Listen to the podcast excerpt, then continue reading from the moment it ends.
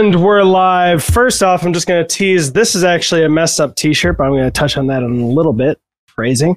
Uh, and really quickly, I want to tell everybody right now, as far as I know, uh, Fandango is still giving double points for Mission Impossible tickets. So if you have AMC A list, you can literally just buy two tickets to Mission Impossible, get $5 off another ticket for a. Wow. Just wanted to say that. Anyway, we've got. I'm here. I'm Brian, and I'm here with uh, Brad. The sh- Brad the the. Uh, I told him I'd call him Hot Chocolate because he's a warm hug. Even though if you spill him on you, you'll probably get burned. So don't piss him off. Anyway, with Aaron, and then we got our resident Sith Lord Aaron. That's me. That's your nickname now until you want a better one, but it seemed appropriate. Hey, my original Oh. YouTube name was Darth Aaron, so I guess that kind of fits. That's so, awesome. I was gonna say because uh, of course there's always two, but no, we did. I was There's almost. it's two right here. it's two Tom Cruises. oh, nice. it still worked. Anyway, this is Reviewathon. You can catch the show ad free at moviesaredope.com or visit us right like right now on Twitch at Wednesdays at 7:30 Florida time or on YouTube, like you might be seeing this, or on any podcast platform you like. And Aaron, can you give us the details of this movie that we're going to be review-a-thoning? Yes, today we are covering Mission Impossible Ghost Protocol, written by Josh Appelbaum and Andre Nemec, with uncredited work by Christopher McQuarrie and directed by Brad Bird. Budget of 140 to 145 million dollars, a box office of 694.6 million dollars, a runtime of two hours and 13 minutes. Sweet. And right before we get into the next section, just gotta say, hey Ryan, what's up? What's going on? I got one. one finally, it's not an Aaron viewer, but uh, Ryan, did you like or hate that Aaron's our resident Sith Lord? Are you gonna come in and Jedi fight him? Because I know you Bring it. love uh, Star Wars. Uh, Ryan is just chilling. Great, because it's a chill time for Bradley, Bradley, Bradley Cooper's trivia, and I forgot to do that. Yay. Brad, Yay. what is this trivia for this Ghost Protocol mission? Okay, so I've got I think it's I think it's three of them. Um, this movie has a rather large body count. How, how many bodies were there? Can we do like uh within 10 like if Sure. Aaron says 20 something and I say 30 something? Sure, absolutely. All right. Aaron, you go first.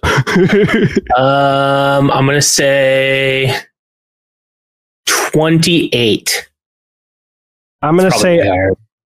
I'm going to ooh. I'm going to say 10. I was going to say under 10, but 10 to 19 that range and also Ryan, you are humble. That means you are a Jedi. Uh Brad, Uh, you guys are both a little short. It is 42. Wow! Holy- wow! Yeah. shoot. The answer to everything in the universe. It did. All right. They did so it on I'm- purpose. Okay, so there's the guy who gets killed in the Kremlin, and then obviously there's like a hundred people that die in the Kremlin. Yeah. Bodies So that why- are seen. why- I- okay, I was thinking of like the the meeting in the Burj Khalifa. That's like four, maybe five, Mhm. and then at the end when they're at the relay station, four, maybe five, and then the dude. But damn, forty. Okay, not including 42. the unseen Wow. uh, on-screen deaths. I'm guessing that counts. Yes. Yeah. They've come a long way from only one bullet being fired in the original to having so many people die. All right. It was, I think, four times. I, just in case Brad was like, I did so much work for that trivia. no. I, uh, I worked so hard. I counted for days. I scrolled IMDb. I was like, four times? Cool. Cool. All right. What's next? We're both wrong. Got it. Um, there was a callback to Mission Impossible 1. Yes. Um, what was that callback? That direct callback? I'll let Aaron do it because I've I've got it in the plot. I already knew it. Oh man. I don't know if I caught it. I it's not I can- it's not one of the like tropes that's mentioned in every movie, right? It's not like it's No. not like should you choose to accept it? Okay. I don't know. I have no idea. They can I say it? Sure. They recreated the the meeting instructions for Max and spoilers for the plot. Uh, it's going to be so embarrassing if this isn't exactly the answer. but spoilers for the plot. Brad Bird intended on getting back uh, Vanessa Redgrave, who played Max, but these he's I believe he said the studio uh, wouldn't pay her what she deserved. But and, and she got she got she got an immediate no. They didn't even make a costume. She said no so fast they didn't even have time to make a costume. wait, she said no because of Yeah. the because of the pay they were offering, or I, I don't know. Whatever the offer that she was given, she immediately said no. They didn't Okay. have time to make her a costume.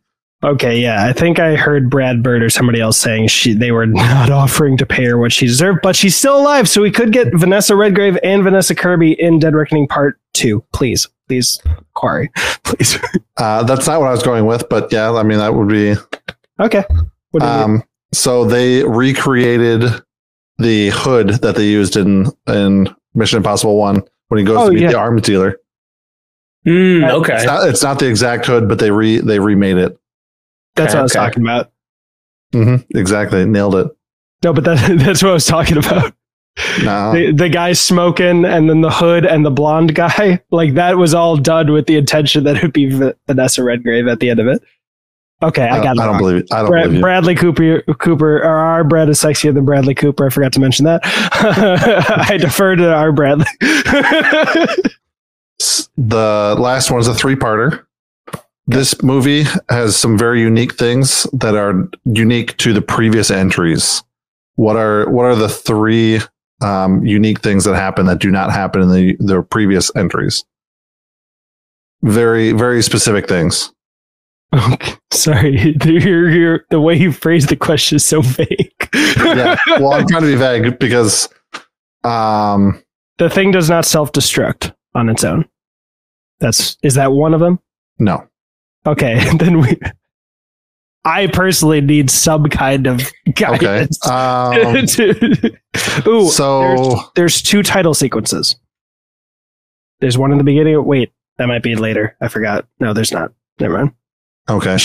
Um, so one of them has to do with the um has to do with the bad guy. Okay. Uh, uh, what are the general hints for all of them? Because Oh, otherwise okay. we're just The- gonna have the a lot of dead air. Yeah, the next one um would be their their masks, Okay. and then the last one would be uh, a team member. Some, Uh, some with- One of them, I think, is is that there's no there's no mask reveal, right? Like Uh, there's no big major mask reveal. yep. Um, the good none of the none of the One of heroes the use a mask. guys, Yeah. Yeah, none of the Mhm. good guys use a mask. So that's one of them. Um, so the other two would be something about something about one of their team members. Is it that Simon Pegg is in the field? Um, no, Is it the fact that someone besides Luther or Ethan has returned? Yeah, Uh, nope. Ving Rhames isn't there. it does have to do with Luther. He's in every Mission Impossible movie. He is in every Mission Impossible movie, but this one's special. Oh, because he's not he's not part of the main team in this movie. He's not part of the main team in this movie. okay. And then the last one um, has to do with the the bad guy. The bad guy kills himself. The bad guy doesn't die. How did I say that for YouTube? He does die. He, Oh, he does dies, die. but he dies by his own hand, essentially. Right, right, right, right. He dive bombs. Is that was that it? Nope. Um, this is the first bad guy that wasn't a current or former IMF member. Oh, okay.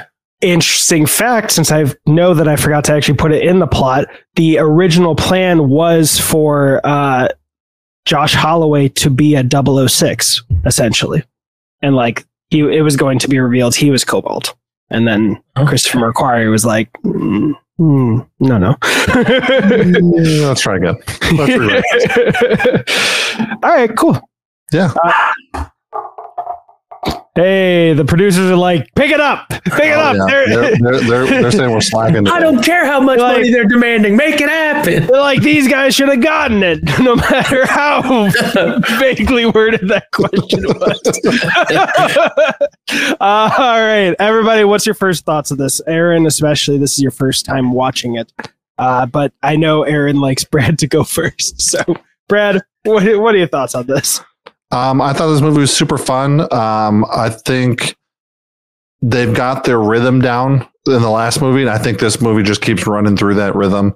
Um, they're starting to take more cues from Bond movies. They're starting to introduce more tech and more like exposition on the tech. Um, uh, their stunts are getting are starting to kind of creep up there and like complexity, um, daringness, like that kind of section of it too. Um, but overall, it was, it was a really fun movie, and it's just one of those movies that it's two hours and eighteen minutes. You sit down, you're like, man, that was maybe ninety minutes. Um, it just it felt it feels like it runs. It feels like it just nonstop go go go. It doesn't really feel out of place or disjointed at all. Um, I thought I thought it was really solid. Yeah, I 100% agree with that. I had a great time watching this. I had never, so we're officially in uncharted Mission Impossible territory for myself. I haven't seen any of the ones moving forward. Uh, I had a great time with this one. Like you said, Brad, it is a two hour and 18 minute movie. It flew by. It was so much fun to watch. The, the stunts are really, really cool. The gadgets are great. Taking from Bond movies, including, uh, what's her name? Léa Seydoux, who was in uh, No Time to Die. So, you know, like they just like, oh, you were in Mission Impossible? Yeah, throw her in Bond, I guess. Um, okay. loved loved getting more Simon Pegg this time. I, I Benji's so great. Um, Paula Patton, she was awesome in the movie as well. Um, got a lot of Tom Cruise running and a lot of sandstorms. It was a very good time. I'm so glad that you ended by saying she was in a mission, put it in a bond because I was going to laugh and mention, yep, steal from Bond just like we stole from Hobbs and Shaw. but no, the only other thing I was going to add is that, um, well, two things. One, they also start seeding stuff for Bond to steal, not just Léa Seydoux, but there's one other part that uh, I'll highlight later that is feels like it was stolen from this one. Uh, and then I started giggling during Brad's because Ryan said this. I always mix up these movies. This is the one where the mission, if he chooses to accept it, is really, really difficult. and uh, no, you're thinking of the last one. and correct question, Hobbs and Shaw. Never heard of it. um, it you know, it's a fun. It, well, I know that you're being sarcastic, but it's a fine movie, if not a, for being uh, Fast and Furious. Uh, anyway, yeah, this is. I know I mentioned it later, but this was such an an impactful film that there will always be a Mission Impossible Ghost Protocol joke baked into How I Met Your Mother from now until the end of time. That's how huge it was at the time. And you know, as last thing to mention, one at moviesaredope.com, if you join for those ad few free tiers, you get automatically entered into giveaways. There are free ways to enter, so don't worry about that. But there's also limited edition merch, which leads me to mention this scuffed one. This is scuffed, if no one already realized, because it's supposed to be up here. And the reason I'm wearing it and mentioning it is because one, the whole movies are dope site is powered by Fourthwall. So ah, nice. There's always two. Never more. Never any more. Never any less. Always. Now it, now it's the background. Oh, it's okay. Touche. Um, but I, like this is a sample shirt. So I got it from Fourthwall to make sure it was as gorgeous in the colors as I thought, and it was. But I'm like, it's messed up for me. And I contacted like, what happens now? And they're like, we're sending you out a, a free replacement. So a side benefit, if you want to get a shirt, not only getting uh, entered into giveaways with the 21% discount, but you might just end up with a, eh, it's all right, kind of a free, uh, uh, what is it? Pajama shirt and a good shirt and it doesn't cost me anything for the replacement. anyway, now is the time to ask Aaron, are you ready for the plot? If that's not impossible. You say impossible, all I hear is I'm possible. Where's those weird sounding crickets? ah, it makes more sense when you see it written out. All right, lost the plot. Lost Man is being chased in Budapest. In our review-a-thon of Mission 2, Lost Boy was a villain who blew up. So, and then was hit by a semi-truck. So this isn't Lost Boy all grown up. This is Josh Holloway, and I swear that boy was born a man. Or as Jeff Winger would say, you think you're good looking, but you're not. You're average. You're just an average looking guy with a big chin. He, if you don't know that reference, uh, change your life uh, and Google it. He's being cha- oh, and also at Question for anyone in Aaron's chat, any primes in the chat? He's being chased by goons and jumps off a roof to escape. Thankfully, his back has an airbag in case of collision, so he doesn't go splat. He's made away with he's made away with some secret file that can be explained later. All is good until he gets text. The woman he's walking towards is not only the heiress to an empire, true story, look it up. She's also an assassin. Uh, Erika Sloane's number one plumber. Sorry. Uh, and she's worried he doesn't have enough iron in his blood, so she pumps him full of bullets and offers to deliver the file for him. There's a man getting his rocks off in a Moscow prison, and by getting his rocks off, I clearly mean bouncing a rock off the wall so it boomerangs back to him.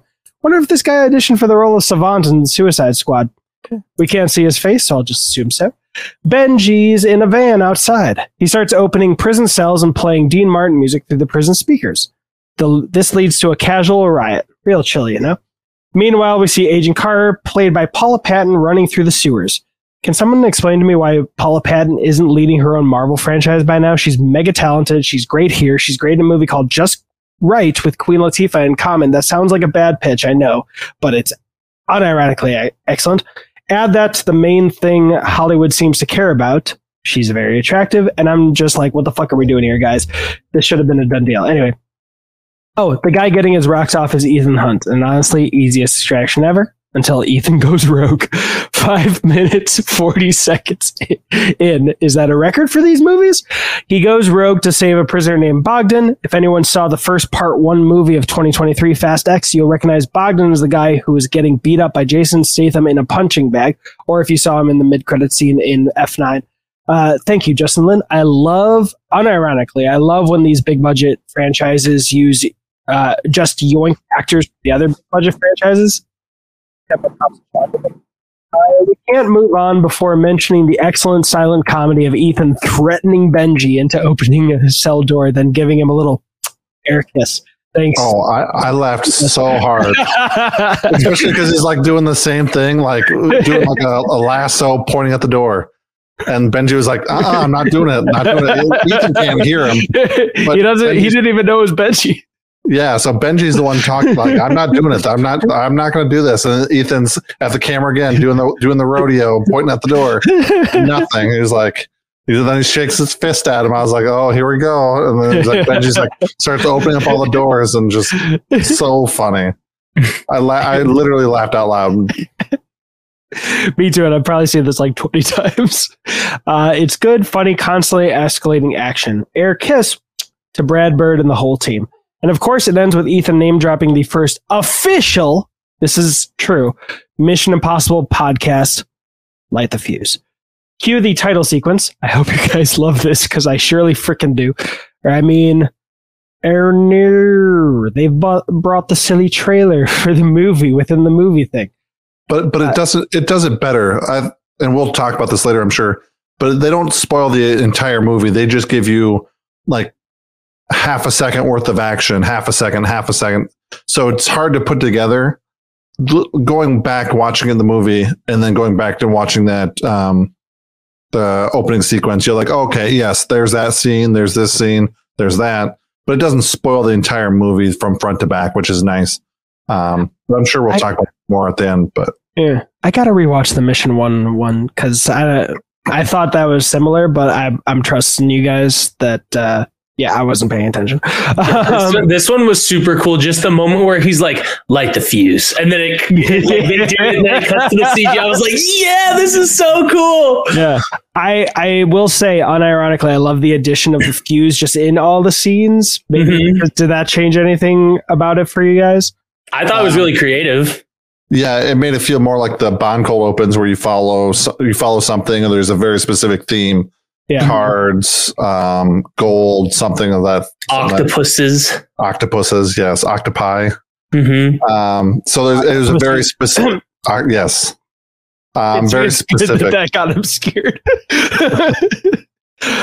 um, So, so it was nice that it had a very specific theme to it, and then they included the the images and stuff like that, and um, just made it made it put together as a whole instead of just like here's the movie, here's a movie trailer for this movie, um, front to back, and uh, stay. Hope I hope you stay and watch the rest of it. Nice. All right, cool. Uh, they're in a van. There's exposition. Most relevant. Benji pass, passed the field exam. Yay, Benji! Yay, Benji. Also, this wasn't so much a rescue mission as it was a we're desperate mission. Ethan wanted to be pr- in prison, and we get a nice detail when A- Agent Carter DNA swabs Ethan in case it's someone in a mask. Nice. Uh, and now we get an exposition flashback explaining why Josh Holloway opened the movie. Lost Man, Agent Carter of S.H.I.E.L.D., and our favorite Benji, the friendly ghost. Can you imagine if Benji dies in Dead Reckoning Part 1? or trying to steal something. I, I, I would probably cry. Sorry, at this point I've seen it twice, and uh, these gentlemen haven't seen it, right, Aaron? Nope. I want to go see that one when I haven't seen any from four onward. I, I just wanted to confirm. You Yeah, know, no, I haven't. Confirm with Brad. Um, I'd, I'd probably cry if Benji died in part one. I, I, I expect a major death or a major like cliffhanger at the end of the first one where, you know, somebody's got a gun to their head kind of thing. Um, but not necessarily like a full on death. Ethan dies in Dead Reckoning Part One, and they bring Jeremy Renner in to replace him. the, the reason why Jen- Jeremy Renner's in this movie is because they were planning ahead in case Tom Cruise decided he wanted to quit the franchise. But they had they had an out and an extra extra agent that way they could he could take the franchise from here. They were doing Right a Born now- Legacy. Yeah, right now he's not going to do it. Um, he's a little uh, banged up still, but uh, That's interesting because I, I, because I think I remember hearing it was more negative than that. Like they they wanted to replace him, and and he, yeah. Uh, but either way, I'm glad what we ended up with. And uh, what was I just gonna say? There was um. You know what? There was a real. This is technically a spoiler, but it's not because everyone expects it. But there were near the end of Dead Reckoning Part One. I was like, wait, what if they actually just killed Ethan? Like that'd be crazy. It'd be Like, freaking nuts. the net, it could be the eight could be the last one, and it's about the team. Like anyway, that's not going to happen. Tom Cruise is the main character. I think is that was the Yeah. trailer. Uh, Tom Cruise is like carrying this franchise on his back. There's no way he's going to sacrifice himself in the first one to to not be in the second one. Or, I mean, that would they, be pretty baller. they kill off Ethan Hunt, but Ethan is still alive and he's doing his own things. Mask And he's wearing yeah, he's wearing masks all the time. He becomes I- Les Grossman from Tropic Thunder. I think I'd actually dislike it if they did a fake out Ethan death, but um, That'd be that'd be super cheap. But but considering that like he finally achieved his the dream stunt he's been dreaming about since he was 10 uh doing this jump off I, I actually wouldn't have been surprised like it wouldn't have come as a complete shock like oh you just fulfilled your final dream you're 60 something it would actually be a crazy baller move to still produce the eighth one and not be in it at all anyway uh um, I, I, but I'm gonna I'm gonna take a guess, and obviously I haven't seen Dead Reckoning Part One, and obviously I haven't seen Dead Reckoning Part Two. no expression from my face I, I would not be surprised if these are the last two Tom Cruise um, in Mission Impossible movies. I wouldn't be surprised So- if it's handed off somewhere else. It's funny you say that because Dead Reckoning Part 1 released recently and Tom Cruise said he hopes to keep making Mission Impossible movies until he's 80. holy shit so okay Okay, I believe that more. We'll see. I was going to piggyback off that and say that at the Rome premiere, McQuarrie said they're already talking about stunts after eight, but I, I was like, maybe they're playing 5D chess or 40, whatever, whichever it is, and just like doing a great job at not spoiling things. But I believe Tom Cruise said he wants to do it till 80 a lot more than when he's 80, the craziest stunt Ethan Hunt's going to do is getting up a flight of stairs. He's still gonna somehow run full out with no CGI, Yeah. and it's gonna be awesome. Gosh, that's gonna be great to compare that to Indy Five. Yeah. and just be like, how? How did you do that? They do de aging, but it's not CGI. they just give him a massive amount of uh, plastic surgery. That's the Yeah. yeah. film ever. Or just make a casting of his face now and then just have him wear it when he's old. Wow. okay. Uh, actually, during Fallout, before Fallout came out, someone on Twitter, or a few people on Twitter said, I swear to God, you better not kill Benji. And then Christopher McQuarrie went in and just responded, Oh. Alrighty. Uh, where to leave? back back to Benji. Yeah. Uh, they're trying to. So, Lost Man, Agent Carter of S.H.I.E.L.D., and our favorite Benji the Friendly Ghost are trying to steal something, but another team really fuddles with their plans. Lost Man was using a fancy contact lens that scans people's faces and identifies them. That's what we saw in the beginning of the movie. The lens drew a facial match on blonde heiress assassin. I'm going to call Eris assassin from now on, and warned him on the phone, but she shot him before he could do anything.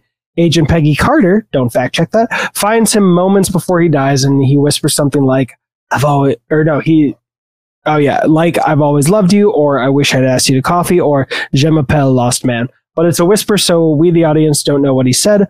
All we see is her heartbroken reaction. It's great when movies use things for more than one purpose in the plot, and Ghost Protocol does this really well. For instance, the facial cam contact lens didn't just help the mission, it also warned the last man, lost man of Eris Assassin, which then worked as a lead for Captain Carter and the Blues Brothers. And the final exposition? What? Russian nuclear launch codes. The ultimate villain? Someone mysterious, only known by the code word, code name Cobalt. So it's Dwayne Johnson because cobalt is a rock. Nailed it. Uh, I didn't realize I stole your thing while typing that until I was saying in front of you, Brad. Um, Ethan gets his mission.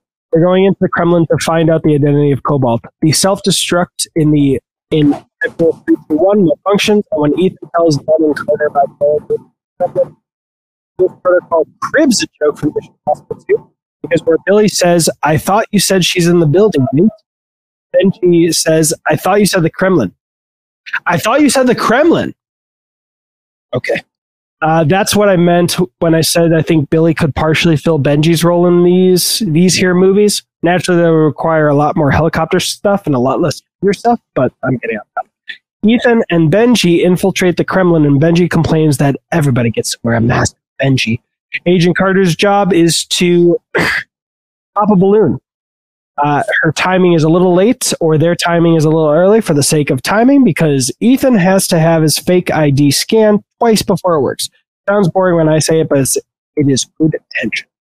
After they get through, a de-aged, the old man from John Wick spins around in front of them and runs off into the Kremlin. We missed it on the first watch. Did you catch it, Aaron? The fact that Cobalt was there when they entered after scanning the ID? Uh, I don't know. I don't know. I don't remember. I don't remember if I caught that or not. Great, because this legitimizes what I'm saying. You miss it on first watch, but once you see it, you can never unsee it. Okay. uh, they have a moment of silence before the heisting, and Benji gives his condolences to the death of Ethan's wife, Julia. It's powerful, but also, what's their plan if someone comes from either direction? Is this a notoriously empty level? You know what? We haven't even gotten to the heist. The plan is to It's distract- classified. Hold 100% Classified, classified. exactly. the plan is to distract an officer playing security with drip drip noises and use a and using a cool looking piece of cloth with a cool looking projection thingy to make them effectively invisible, but only to people in front of them. And when I say people, I mean one people. And honestly, it's great. It was a super cool gadget. I love that. Yeah. And it was it was super funny when Benji steps in front of it for half a second half the camera. And so Yeah. he is like the size of the hallway. Uh, those flaws only up the tension. Brad Bird said he wanted to channel the Langley sequence from one, and they frickin' nail it here. And like Brad said, Benji accidentally plays Wizard of Oz at one point. Uh, the evidence of who Cobalt is has already been removed, and someone frames Hunt and team while murdering someone on, on comms, uh, reveals their location, and mentions a detonation that's about to happen. They abort, and Ethan barely gets out of there before the Kremlin goes blowy. Important note on the way out uh, Ethan passed Cobalt, the old man from John Wick. Fucking sloppy, Cobalt. You know what? If barely, if Ethan barely made it out, how did Benji and Cobalt? Hell, Cobalt didn't even make it out. Also, he beat Ethan out and was farther ahead once both of them were outside, making it even more impressive because Ethan was doing the Tom Cruise cr- Tom Cruise run and everything. Ethan wakes up in the hospital. Already under arrest. There's a copper. We'll call him Mother Kittridge, who thinks he's hot shit compared to Ethan Hunt. Ethan escapes his cuffs. Then he plans to jump into a trash can like Coach Beard in season two, episode nine of Ted Lasso. Spoilers, but thinks better of it because it's really dangerous to try that. Uh, it's not safe. It won't be soft. It wouldn't be soft. But then something soft enters the chat. The roof of a delivery van. Ethan uses an electrical line to zip line over to the comfy van roof. He gets extracted thanks to two pedestrians acting like freaking zombies. And by that, I mean one person selling stuff is just like, and he steals the shoes right off her fucking shop or whatever. And then someone who in like a trench coat just stands up next to their table that has a phone and just walks almost not moving their arms from my menu.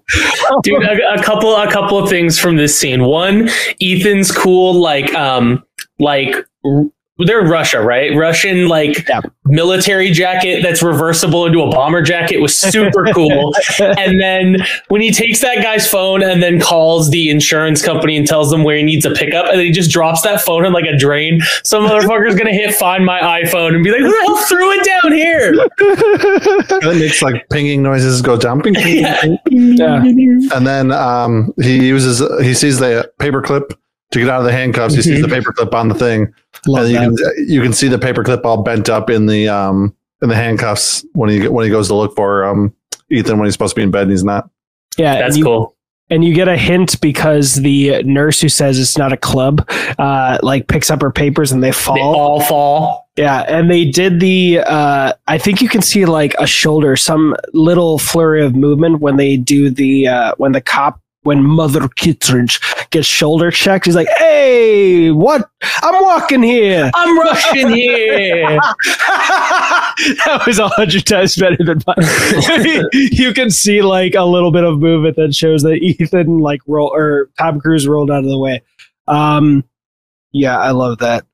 I, I just watched all the special features recently, so everyone should check that out. And There's a lot of stuff in there. But um, Cool. All right, so he gets extracted and comes face to face with the secretary, who has his analyst William Brandt, played by Hawkeye, with him. And Ethan makes a crude drawing of Cobalt, and Brandt identifies Cobalt as Kurt Hendricks. Uh, instead of disavowing Ethan, the secretary warns him that the president has enacted Ghost Protocol, which is just you get a disavow, you get a disavow, everybody gets a disavow. The secretary gives Ethan an escape plan, a mission, and everything, but the Russians ambush them with guns. The secretary dies, and Ethan and Brandt go swimming while the Russian coppers try to turn them into Swiss cheese. Uh, one detail about the car ride I loved is that seconds before the secretary starts uh, subtly expositing what the escape plan is, you see like Ethan take a couple looks at like Brandt's gun, I think, and is already doing the plan in his head. Yeah, he's trying to formulate an escape just in case. Yeah. He's just not he's just not as fast because he doesn't have it all planned out. And then now nobody's going to know about this conversation because um well didn't happen. uh, Ethan puts a flare on the body of their deceased driver and uses his lit up corpse as target practice for the Russian coppers and the boyos escape. Part of the secretary's plan for Ethan was an IMF stash Ethan could use. It's a car on a moving train, and similar to the malfunctioning mission self destruct, the security gadget that grants them access gives Ethan a hard time. The lights turn on, and Benji and Carter are pointing their guns at Ethan and Brandt. So they were just standing around holding rifles in the dark. Okay, It seems legit. Benji said, uh, "I don't remember if I uh, wrote this in the in the notes, but also after they notice that it's Ethan, they take." I'd say just a couple seconds too long to put their guns to point their guns down. and, and then they then they turn around and have to uh, give him the eye scan or whatever to prove that he's an actual agent, which seems like a helpful gadget.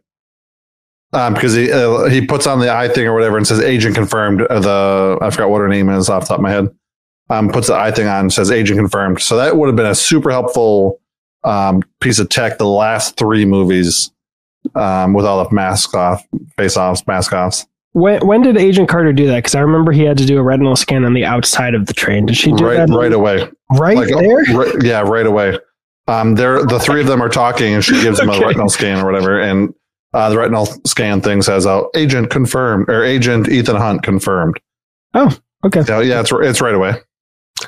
Why? Okay, that's. I would expect that more, uh, just from a logic perspective, at least in my brain, I'd expect that more in the Bogdan van than here because he already had to scan his thing. And if you have to scan your eyes, why not have a display inside that's like, Agent Ethan Hunt is about to That's to. what I was gonna say. Why wouldn't it tell them? Like, why wouldn't the, the the people inside here, Agent Ethan Hunt confirmed? They'd be like, "Oh, cool, Ethan's here," and then just have your hand on your gun just in case they're holding his head up or something, and they're like, "That's not Ethan, kill him." Just in case it's a bloody corpse, yeah, like the guy, li- like uh, Mike We get a- Myers is coming in. a Bernie's. just hold up an eyeball. uh, hey, Hawkeye did do that in Avengers. It's true. uh, ch- ch- Benji says he thought Ethan was dead. I'd say maybe he found out the secretary's gar- car got ambushed, but that doesn't make any sense. And it's revealed they didn't know later in the sequence. So he thought. So Benji. Oh, I was saying that all to say that Benji thought Ethan died in the explosion. Follow up question: How the fuck did Benji get out of there faster than Ethan? And why would he think if he got out that anyway? Uh, it's classified. By the way, they take. Oh, I did write it. They take a little too long to lower their guns. Ethan plays the new mission on headphones, so the team can't hear the mission, or can they? Because they all have reactions like they're listening. So why is Ethan wearing headphones? Wait, now he's on the phone with Bogdan. I mean, he's on the phone with some mysterious person. No spoilers. Uh, and then I realized what it was because maybe it's just a cool piece of editing that implies Ethan listened to the mission first, then played it for everybody as he went to make a call. Clean way to speed up the story, even if it's just saved 30 seconds. Ethan, I guess it was faster for me to write that one sentence than just delete the stupid questions. Uh, Ethan tells everybody that Eris Assassin and Cobalt's Pony Boy are exchanging diamonds for Russian nuclear launch codes in Dubai in the Burj Khalifa. They need to switch out the codes with fakes so they can follow Pony Boy back to Cobalt, but they can't take anybody out. Since they have limited resources and limited options, they need to keep everyone alive so they can get information from them. So things are going to be a little more complicated than kill, snatch, crab, grab. I don't know. I just said grab. Uh, instead, they're going full masks so they can fake the meetings for Eris Assassin and Ponyboy. Part of that plan is replacing room numbers on a different floor to play pretend like it's the right floor. But I literally just realized on this rewatch, they never mentioned needing to change that part of the elevator that says what floor you're arriving at. We see later that Benji has hacked into the elevator, so maybe maybe they just didn't expedition us to death. So remember how the uh, this will self destruct in five minutes malfunctioned? Keep that in mind because as soon as they start to settle in, they realize Tom Cruise's shirt hasn't been ironed.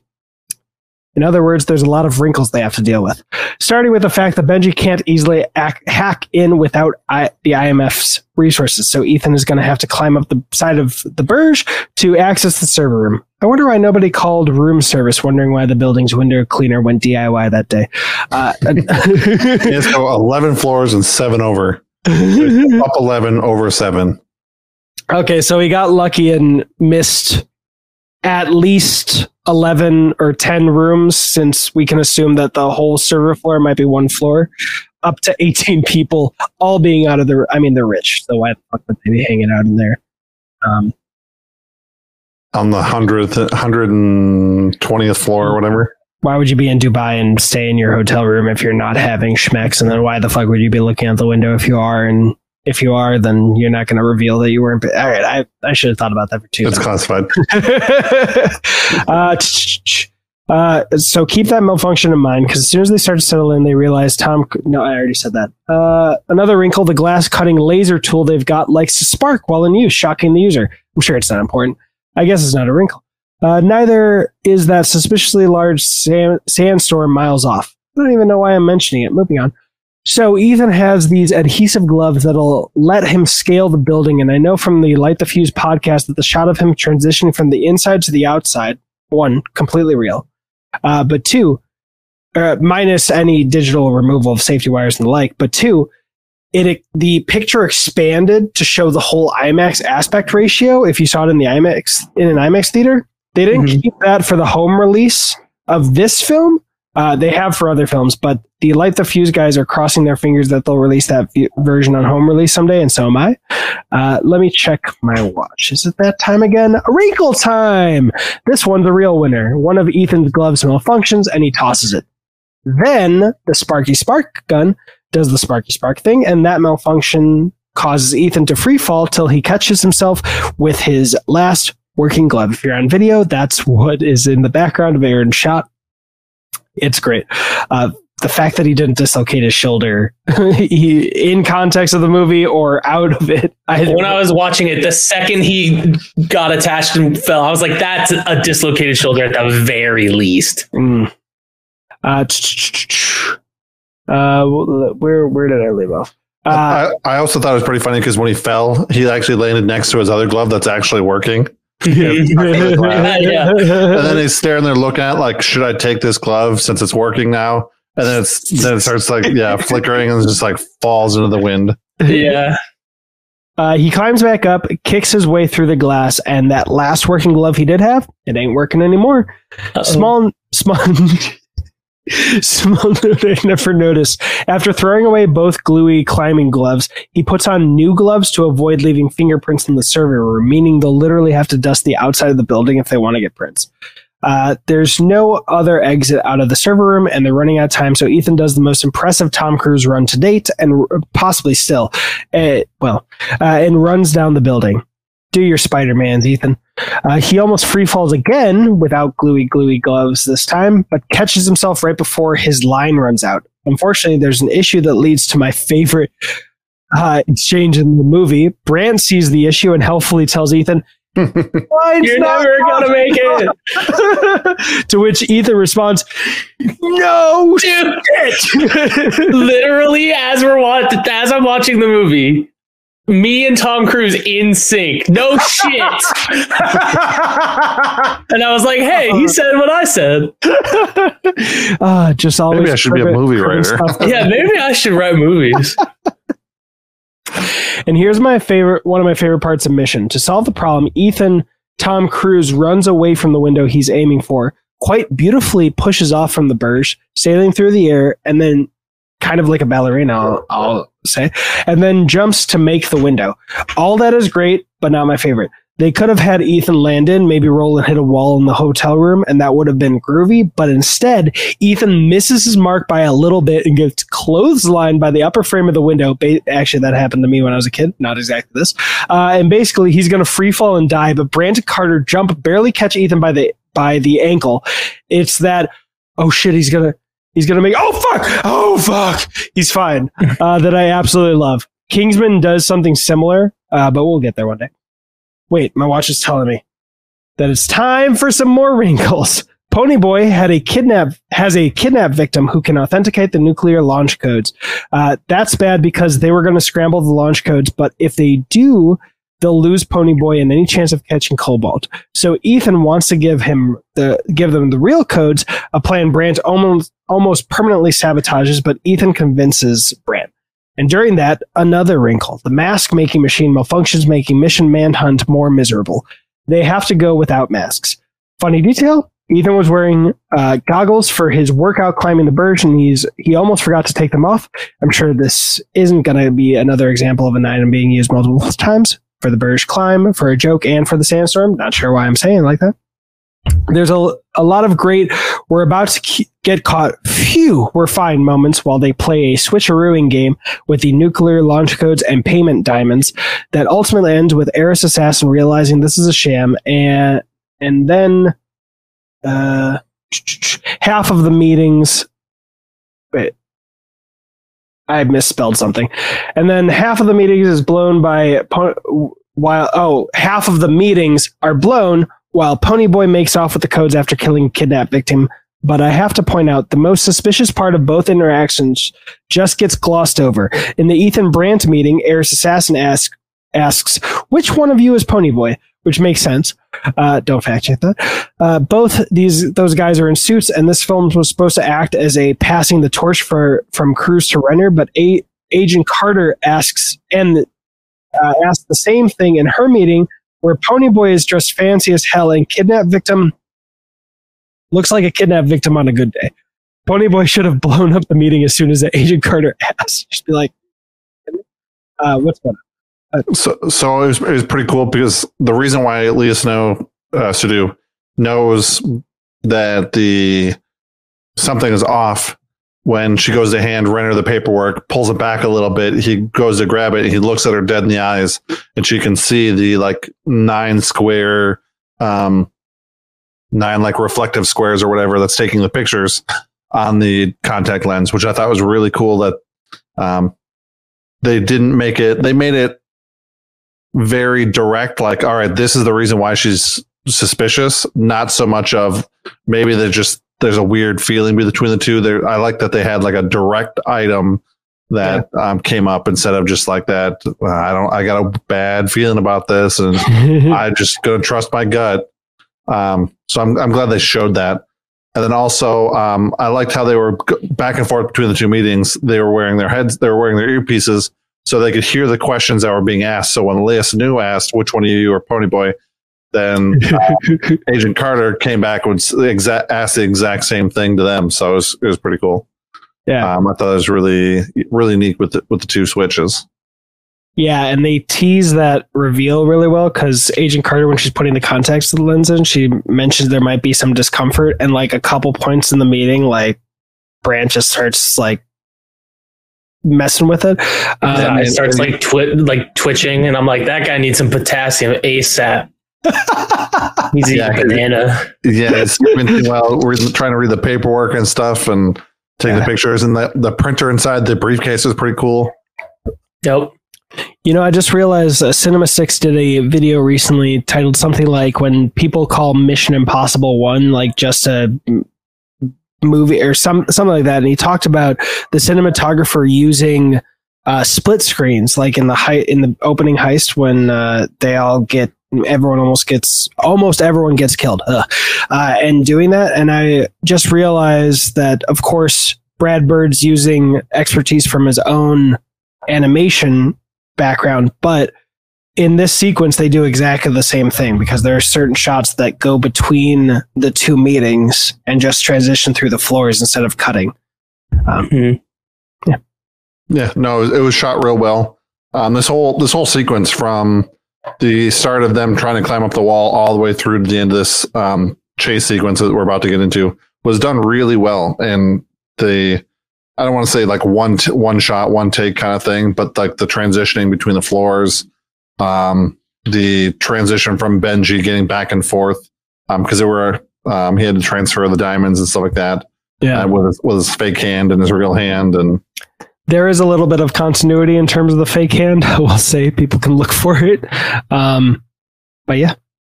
And what is it? I think someone who I, a YouTube video I watched today mentioned that this whole sequence is 25 minutes, which I think was like the last piece of the pl- puzzle of these. Because if you look at this film and especially the ones after this, they're the the like big stunts or sequences are just huge. Like they take up 20 to 30 minutes, which is such an easy way. At a certain point, I think Christopher McQuarrie started saying that he just looks at new missions as well. If we get four sequences, that's pretty much two hours. and that's how it always works out, which is really cool. Um, uh, back to the actually blown up meet. Wait, yeah, back to the actually blown up meeting. Eris assassin escapes as Hunt and Brandt fight her assassins, and it's not just Ethan doing a great job. Justin analyst Brandt kicks serious ass. Agent Carter volunteers to go after Eris Assassin, which could be a bad idea because, little reminder, Eris Assassin killed Lost Man, who was Agent Carter's will they, won't they, and she's hungry for revenge. Should have eaten breakfast. Um, she's better. she's better than Ethan. No spoiler for any uh, future mission because she catches Eris Assassin without killing her. And you know what? I'm going to take another moment to compliment Paula Patton because after she hands Eris Assassin over to Benji, she goes into the other room, and the acting in her freaking hands is even great. McQuarrie Cruise, please bring her back for another vi- mission. There's a that's a vague enough spoiler. Uh, those un that's a vague enough spoiler. Those unfamiliar won't know exactly when she stopped showing up in missions, but some of these cast members need to come back. And honestly, it's kind of funny that we have three amazing actresses, Michelle Monaghan, Rebecca Ferguson, and Hayley Atwell, who all fall into the white brunette category that I'm ready that I'm ready to use any excuse to force Paula Patton back. She doesn't fall into that car- category. Exactly. Um, when I was watching this, there was a there was a moment uh, where Paula Patton was like doing her thing on screen, and I'm like, you know, if if Gal Gadot had not been cast as Wonder Woman, she would have crushed as Wonder Whoa, Woman. She would have yeah. been fantastic. oh yeah, I agree with that. do it now. Just put her in Fast and Furious too. Let's do it. Yeah, why not? that that's. See now, I'm gonna just think of her and Thandie Newton as Am- Amazonians now, and you're you're not wrong. Yeah. Uh, t- seriously, everyone should check out Just Right. I know I'm. Anyway, uh, t- t- Ethan's about to catch up with Ponyboy. Honestly, we need to do a Magic Mike one day. Uh, my pony. Okay, I'll stop. Uh, but Mother Kittridge uh, catches up with Ethan and ru- ruins the surprise for Ponyboy. By the way, I forgot that I put Rush, uh, Mother Kittridge earlier, so I keep just writing Russian Kittridge Jr. Um, Benji gets distracted for a split second, and Eris Assassin takes the opportunity to escape. Yeah, leading to an amazing fight between her and Agent Carter. And let me uh, say, wow. First, amazing fight. Second, my gosh, have we come a long way from the cat fights we used to get? And I'm just using the term cat fight because everybody who saw those lady versus lady fights back in the day knows exactly what I mean by that. Uh, it ends with Carter ye- yeeting Eris Assassin out the window. I've never heard Brad say yeet. Everyone who is listening, please watch on video just for that part because it's beautiful. Um, I wonder how many people have died from the Sparky Sparky gun in Eris Assassin's body cratering at the base of the Burj, but we'll move past that. I mean, I was hoping when Tom Cruise was running away, we were going to see her go. It would have been so funny. I mean, we saw that when uh, Furious 7 did their whole Burj Khalifa thing. We saw the cars Yeah. on the ground. So, I mean, spoilers for Furious 7, but we'll get to Yeah. that one day. um, th- yeah, I, w- we- I'm surprised we didn't see anything like a puddle or something of the, the, the dust in the wind of bone being just. I'm surprised we didn't get anything. Okay. I need to focus. I mean, she just fell from uh, what was it, 130 stories or something like that. So Yeah. those, those aren't just 10, 10 foot stories; those are probably 15 foot. Mhm. So I mean, we're talking she Very fell high like- ceilings. Yeah, I mean, I know in Hobbs and Shaw, I mean, they just run down the side of the building and catch themselves on a light pole, but it's not hey, realistic. hey, they run down the side of the building in this movie too. Yeah, with a rope, yeah. not Uh, catch themselves on a light pole on the way down.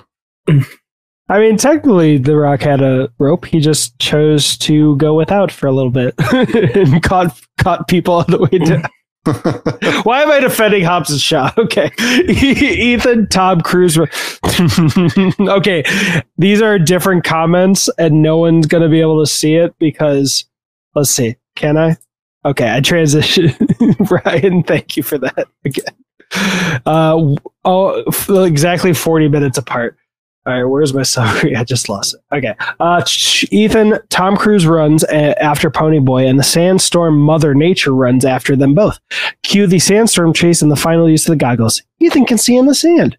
And honestly, the sand is a beautiful addition to what could have been a fairly standard chase sequence, especially since Ethan needs to keep a really close range and he'll lose Ponyboy with the authentic nuclear launch codes. And Ponyboy was wearing a mask. It all cu- culminates with a really cool car crash that again wouldn't be possible without the sandstorm. I'll look at what you said, Ryan, and just okay. He runs. Right. Well, now that I mentioned, I'm not gonna tease everybody. He runs so fast. In every movie, he runs so fast in every movie, but somehow the bad guy outruns him. So well, I was pixel peeping, and he starts catching up slowly. But by the time he he gets just far enough, once they hit traffic, then then that messes them up. Uh, all right, I'll I'll get to your comments right after this, but those are great. Uh, uh, Ethan jumps out of a car. Oh, it all culminates with a really cool car crash that again wouldn't be possible without the sandstorm. Ethan jumps out of a car seconds before it front end collisions with Mask of Ponyboy car, Ponyboy's car. Mask of Ponyboy's car flies through the air and the and almost pancakes Ethan. And I gotta mention, one, it's fucking awesome. Yeah, it's in the- really cool. e- even though it was in the trailers, it still worked in the movie. But uh, the special features about this moment in particular are insane. And if you don't have a Blu-ray or digital copy on iTunes or Vudu, I highly recommend getting your hands on one of those. Uh, perfect timing to mention that the that for Dead Reckoning they release all new steel books like this one that come with a digital code, and uh, the affiliate links are in the description. uh, they are honestly gorgeous, and most importantly, come with all the special features your little heart could desire. No, Uh, the most important part is it's a steelbook, and that's all you needed to know. I mean, some steel books look pretty basic, but this one, as one example, is. The, I like pretty I like the other ones. I like the red ones, but Uh, I think they're the Best Buy exclusive ones. The red the red ones, they're yeah, they're not silver like that. They're red, and they have like one little one little teaser. Um, I think one of them's like a bus falling out of the numbers. I think the red one, the the pictures on the steel books are like the ones that they use for streaming, like on everything. yeah, on Vudu, the new Not red that ones. they, that they changed. Yeah, hmm Okay. Well, I I think the favorite ones off the top of my head for these are Rogue Nation and Fallout because those are fucking gorgeous. But uh, yeah, you're right; those are also beautiful. But I don't. There's no affiliate link I can give you for Best Buy, so good luck. uh, ch- ch- um, where where did I just leave off? um, he's running so fast. Uh, well, perfect timing for this comment that I teased. You you ended off with the uh, the car crash. Yeah. And Uh, Ethan Hunt's standing there as the beep's getting closer to him. He's confused on why it's getting closer. that was another part that was perfect. Uh, perfect addition from the sandstorm is him being able to is him getting almost uh, run over. Yeah, All right. And uh, I know what everyone's thinking. Mask of Pony Boy didn't turn out to be Channing Tatum. Missed opportunity for another excellent Channing Tatum cameo. No, it was really Cobalt the whole time, which makes perfect sense for him as a villain and is a beautiful little twist of the knife with regards to them failing this mini mission. Uh, I actually just, I'm just a huge fan of that. Uh, in the afterglow of the, that failure, everyone is yelling at everyone. Most in- intriguing, Ethan reveals Brandt's excellent skills to everyone and asks him, How does an agent with skills like that end up an analyst? To which Brandt responds, uh, Bond line, uh, Well, we all have our secrets. Don't we, Ethan? Uh, and it's classified. uh, good time to mention that McQuarrie was hired around the time that they were filming The Burj to save the movie's bacon and deliver a not unsatisfying third act uh, uh, as a writer, not a director. And Coho is coming in with a little hi. Hello, Coho. Hello. Ooh, is that Dante from Furious uh, Fast X? Sorry, that I don't think it is, but I'm a huge fan of Dante. Sorry, Brandon. What did you say? Chris McQuarrie was also brought in to form a lifelong bromance with Tom Cruise. yes. he just came in. He's like, "You bros now." uh, Brad, did I interrupt something that you were no, you're say? good. I was just going to comment on the picture too that there was a sweet uh, guy on a motorcycle. Yeah. uh, good time to. men- I already mentioned that. Uh, Ethan abandons Destiny's Child to do his own Beyonce solo tour. The tour starts with Ethan doing a reboot of his Steps to Meet Max in the first film. Uh, I already talked about all that. So please, please, please, Vanessa Redgrave and Vanessa Kirby uh, together. To quote Channing Tatum in one of my favorite cameos of his, Oh wait, I. I do need to back up a little bit to make this make sense. But McQuarrie, I'd freaking faint if in Dead Reckoning Part Two we got Vanessa Redgrave and Vanessa Kirby together. To quote Channing Tatum in one of my favorite cameos of his, "Give it to me, Daddy." Yeah. Okay. sorry. Sorry. That's exactly. Which which one was that one? you know what? I, I was thinking it was going to be Bullet Train, and it was not. it was. I forgot he he uh, he cameoed there. I put it in the secret chat. Just tease everyone. Everyone ask in the comments, and I and I'll tell you. Um. Got it. Yes. I remember now. Uh, Bullet Train. I forgot about that one. The other one I remember is This is the End. So good luck, Mhm. everybody. That was the That's the one I was thinking of. My favorites so far. Because literally, I was looking at it. I'm not even going to describe the scene, but I was like, whoever's playing that, who, whatever extra, man, just doing a great job. And at that time, Channing Tatum was unironically my favorite actor at the time. So when I found out it was him, I lost my fucking mind. anyway, uh, Ethan abandons Destiny's Child to do his own Beyonce solo tour. The tour starts with Ethan doing a reboot. Oh, wait. Uh, so who is Ethan meeting instead of Max? Brandt tells the other, and uh, without answering that question, Brandt tells the other rejected members of Destiny's Child what his secret is. He was part of an IMF detail tasked with protecting Ethan and Julia. They failed. Julia died, and Brandt quit the field because basically he was stuck in a locker of hurt over it. A hurt locker, if you will. Ethan killed the people he killed. I just watched. I just watched that movie like two weekends ago, three weekends ago. Oh, just- I forgot completely about that too. I love that so much. Well, that movie is excellent, and the is- reason it is a he's even here, Kathryn Bigelow directed. Uh, Aaron gave a little side of cringe, but Brad's whole whole entree of cringe is worth jumping over to the video version if you're listening to audio. Sorry, I expected that much cringe from Give It To Me Daddy. uh, instead of meeting Max, Ethan gets to meet Bogdan's cousin, who has a very classy job. Uh, the diamonds that were supposed to go to Eris Assassin, Ethan brought them for Bogdan. And honestly, the pay gap is disgusting in this movie. Aaron Assassin does her does her job and doesn't uh, and don't even worry about her making 70% of what an Eris assassin would make. Her, she gets her whole paycheck stolen by a white guy and given to another white guy. Really disgusting stuff people. Uh, real talk though there's another detail i love about the mission movies. Ethan came to find cobalt and for bogdan's cousin to reveal that information he'd have to admit he had something to do with cobalt getting a satellite to launch the nukes through. And this is the part i love.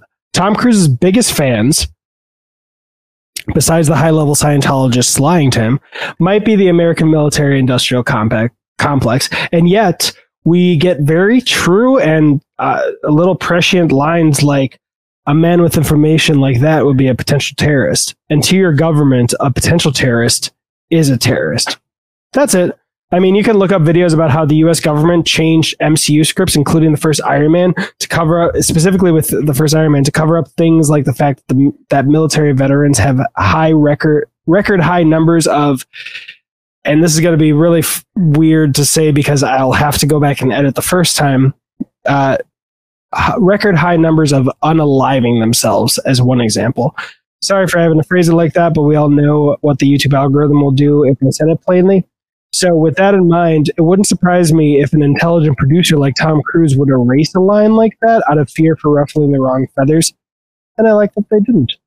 Uh, Ethan has his lead. They can shut the satellite down in Mumbai. So, Ethan does the thing Beyonce will never need to do if she doesn't want to. Uh, he gets Destiny's children back together.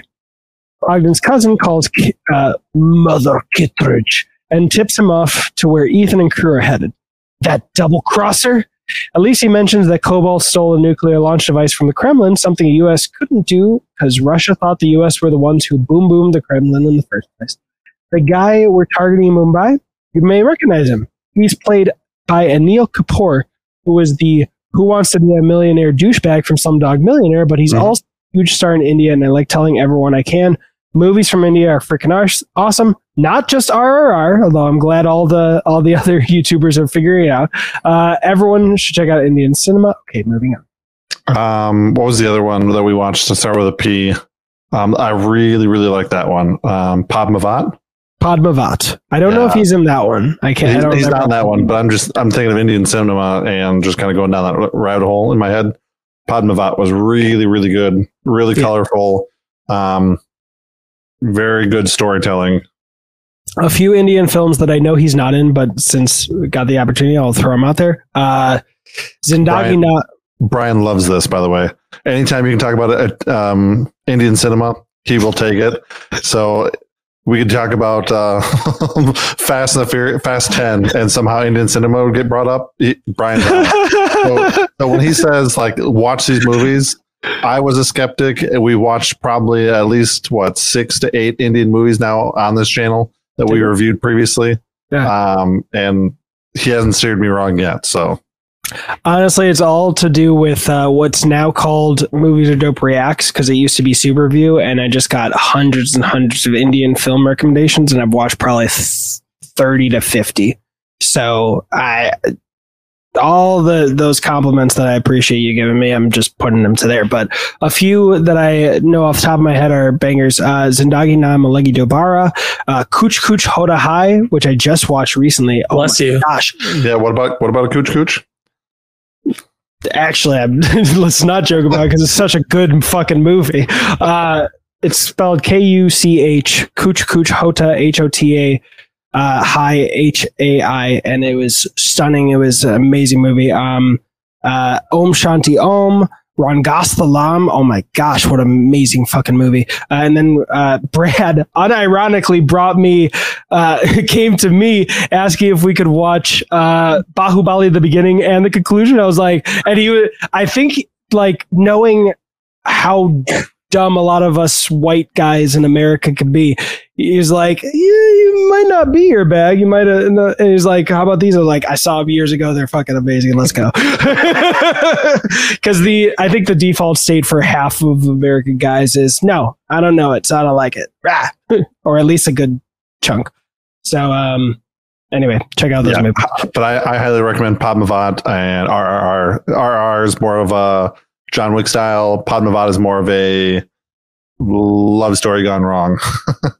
Yeah, it's kind of like those big, um, Romeo Like and Juliet would be another good, like a following that trail. Yeah, and if anyone saw that Brad Brad Pitt uh, epic, um, uh, the director's cut of Troy, the director's cut. I've never seen the uh, the theatrical cut, but if you like the long theat the director's cut, that it's like a love story with a fucking epic war as its backdrop, and it is. Okay, uh, Aaron's like, I haven't checked out one of these. I've seen Troy. nice. Uh, theatrical or director's cut? Both. I rented it a lot from Blockbuster as a child. All right, so which one's better since I don't know? Director's cut or Oh god, it's been so long, but like I usually just default to director's cuts because longer is just I don't know. There's just Or- there's more. we Or listen to women longer is versions. better.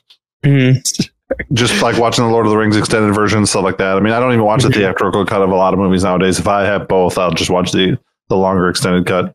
Yeah, I haven't confirmed that the that the theatrical is better, but the one longer cut that I wouldn't recommend is Midsommar because I was bored out of my fucking mind. But everyone was going nuts for the theatrical version, so I don't, Okay. I haven't confirmed if it's an issue with the longer version or if I just didn't connect. Uh, the TLDR, Captain Carter has to pretend to seduce Anil Kapoor so she can torture the codes out of him. Brandt has to mission jump into a computer. I think everyone knows what that means.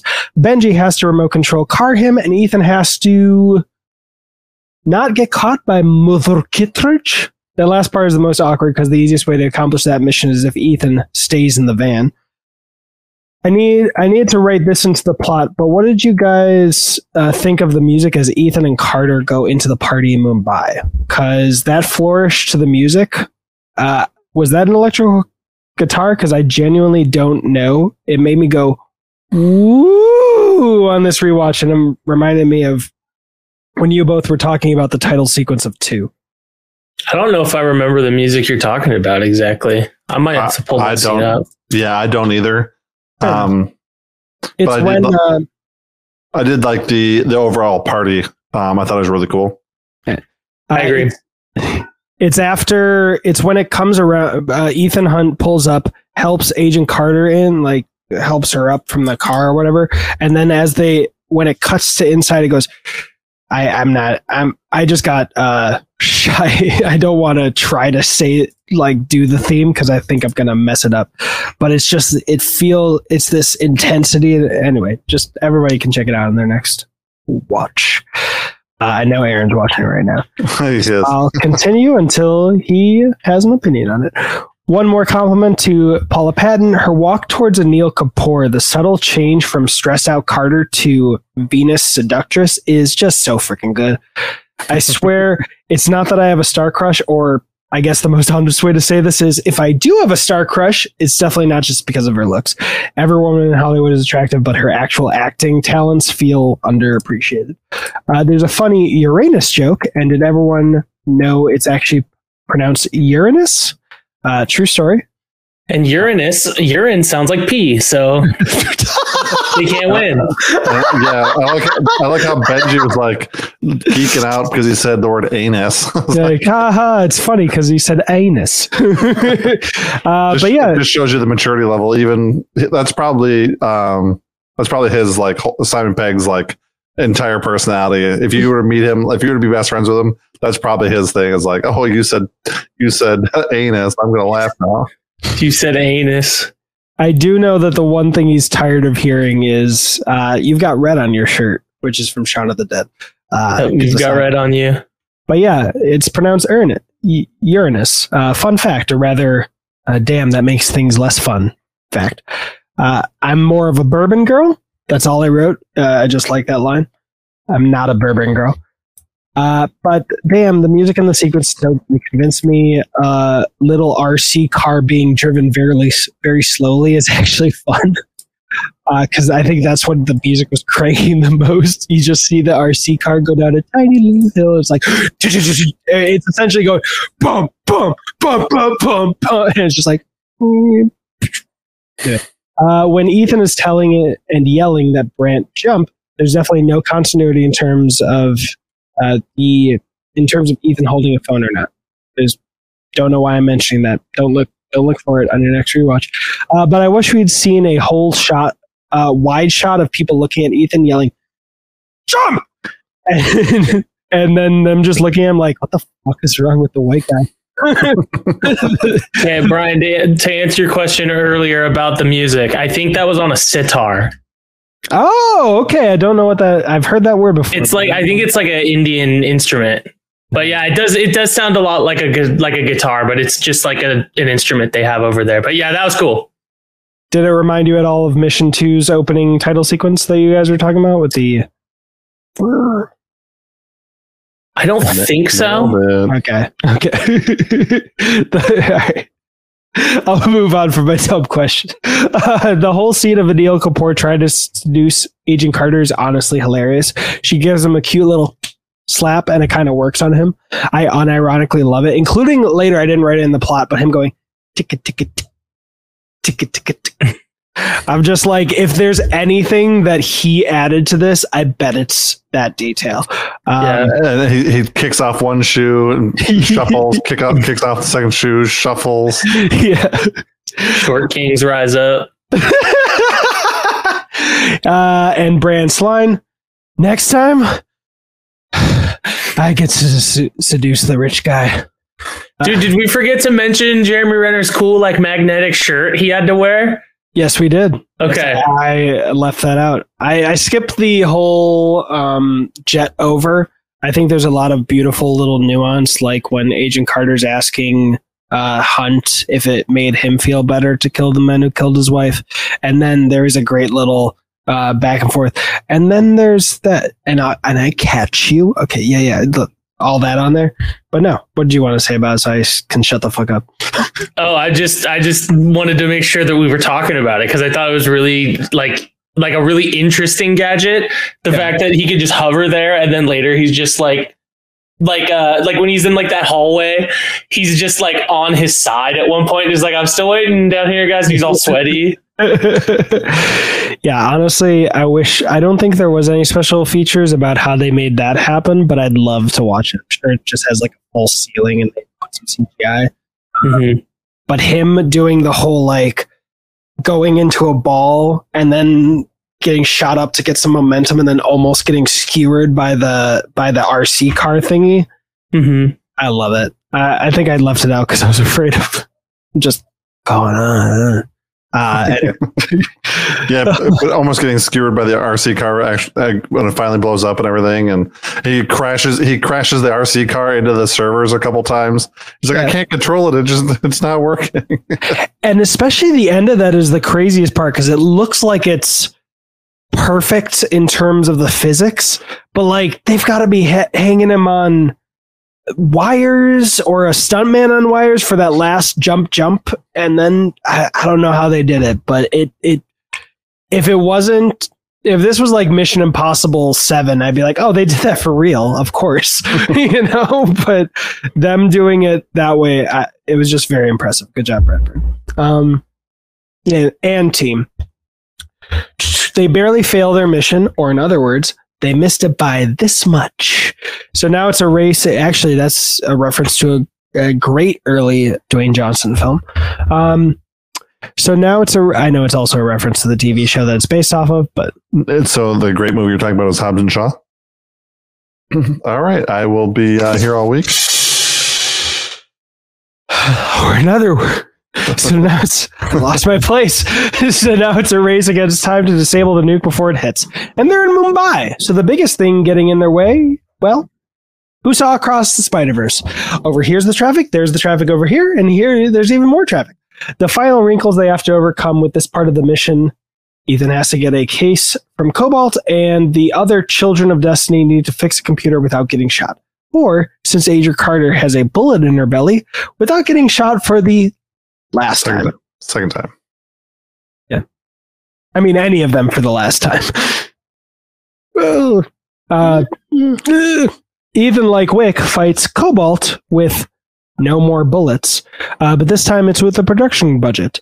They fight in one of those car lots where the machine machine grabs your car like a vending machine and brings it down. It's all a good time and ends with Ethan flying a car down 100 meters the hard way and then hitting the abort button, yelling, Mission accomplished!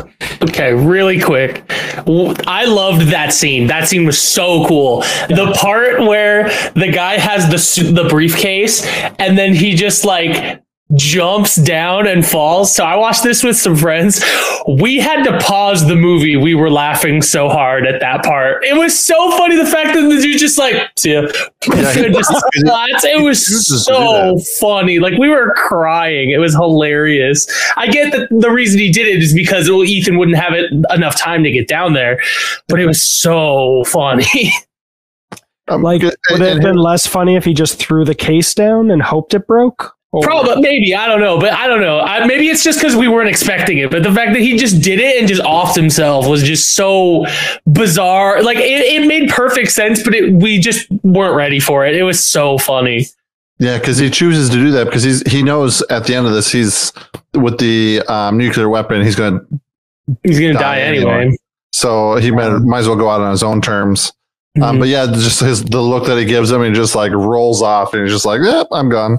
yeah, And then and then to see the camera pan over the edge, watch him hit Mhm. the first car, and then come off of it. yeah, Yeah, I can still see how, like, in my head, how he grabbed it up, like one arm's not working and he just goes.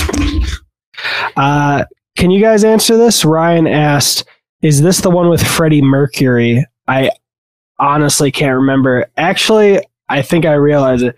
Ryan, you might. Are you thinking of No Time to Die with the actor who played Freddie Mercury and that mid, that horrible, that? Okay, all right. Yep. Yeah. Léa Seydoux is the one throwing him off because she's in that movie too. is. And it also is a is a movie similar to Mission Impossible, so very much so. Oh. Yeah. And the part where where Tom Cruise is like mission accomplished and he hits the button and then it w- didn't work right away. I was like, oh, that's perfect because like you know the action guy fin- like gets to say super cool line and it always works, but this time is just nah, we're not we're not ready yet. Give give us like twenty seconds. Yeah, because in, in No Time to Die, the the it's not nuclear; they're just warheads that are just coming down to kill the base. Mhm. So no nuclear in that movie, but nuclear in this movie. Yes. All right. Nuclear. So Ryan, since you're still here, and I appreciate you being here, uh, I love Warheads so sour. Uh, me too. You should. Everyone should check out uh, Blue Raspberry is my favorite. Everyone should try out the uh, Ghost Energy drinks because they have Blue Raspberry war- and Warheads flavors, and they actually taste it. Anyway, Ryan, I just put in your DMs in Discord if you want to jump in and just mess around. since you're still here without understanding what the summary is, feel free to jump in. I said I dropped the link. No pressure uh, and then we can you know shout out your channel and stuff. Uh, Eth- You mean Jason's channel? Jason? Oh, Yeah, you mean Jason? Jason podcast. why do you always do this to Ryan?